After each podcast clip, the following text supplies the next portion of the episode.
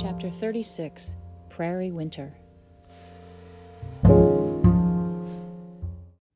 Next day, the storm was even worse. It could not be seen through the windows, for snow swished so thickly against them that the glass was like white glass. All around the house, the wind was howling. When Pa started to the stable, snow whirled thick into the lean to, and the outdoors was a wall of whiteness. He took down a coil of rope from a nail in the lean to. I'm afraid to try it without something to guide me back, he said. With this rope tied to the far end of the clothesline, I ought to reach the stable. They waited, frightened, until Pa came back. The wind had taken almost all of the milk out of the pail, and Pa had to thaw by the stove before he could talk. He had felt his way along the clothesline fastened to the lean to till he came to the clothesline post. Then he tied on the end of the rope to the post and went on, unwinding the rope from his arm as he went. He could not see anything but the whirling snow. Suddenly something hit him. It was the stable wall. He felt along it until he came to the door, and there he fastened the end of the rope. So he did the chores and came back, holding on to the rope.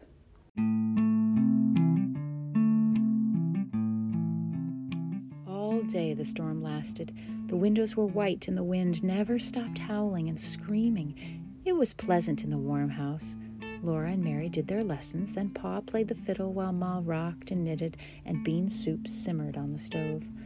All night the storm lasted, and all the next day. Firelight danced out of the stove's draught, and Pa told stories and played the fiddle.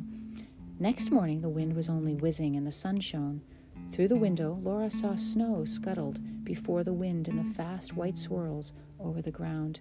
The whole world looked like Plum Creek foaming in flood, only the flood was snow. Even the sunshine was bitter cold.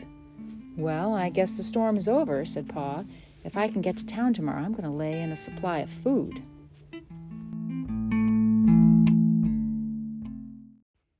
Next day, the sun was in drifts on the ground. The wind blew only a smoke of snow up the sides and off the top of the drifts. Pa drove to town and brought back big sacks of cornmeal, flour, sugar, and beans. It was enough food to last a long time. Seems strange to have to figure out where meat is coming from, Pa said. In Wisconsin, we always had plenty of bear meat and venison, and in Indian territory, there was deer and antelope, jackrabbits, turkey, geese, all the meat a man could want. Here there are only little cottontail rabbits. We will have to plan ahead and raise meat, Ma said. Think how easy it will be to fatten our own meat, where we can raise such fields of grain for feed. Yes, said Pa. Next year we will raise a wheat crop, surely. Next day another blizzard came. Again, that low, dark cloud rolled swiftly up from the northwest till it blotted out the sun and covered the whole sky, and the wind went howling and shrieking, whirling snow until nothing could be seen but a blur of whiteness. Pa followed the rope to the stable and back. Ma cooked and cleaned and mended and helped Mary and Laura with their lessons. They did the dishes, made their bed, and swept the floors, kept their hands and faces clean, and neatly braided their hair. They studied their books and played with Carrie and Jack. They drew pictures on their slate and taught Carrie to make her ABCs. Mary was still sewing her nine patch blocks. Now Laura started a bear's track quilt. It was harder than a nine patch because there were bias, bias seams, very hard to make smooth. Every seam must be exactly right before Ma would let her make another, and often Laura worked several days on one short seam. So they were all very busy all day long, and all the days ran together with blizzard after blizzard. No sooner did one blizzard end with a day of cold sunshine than another began.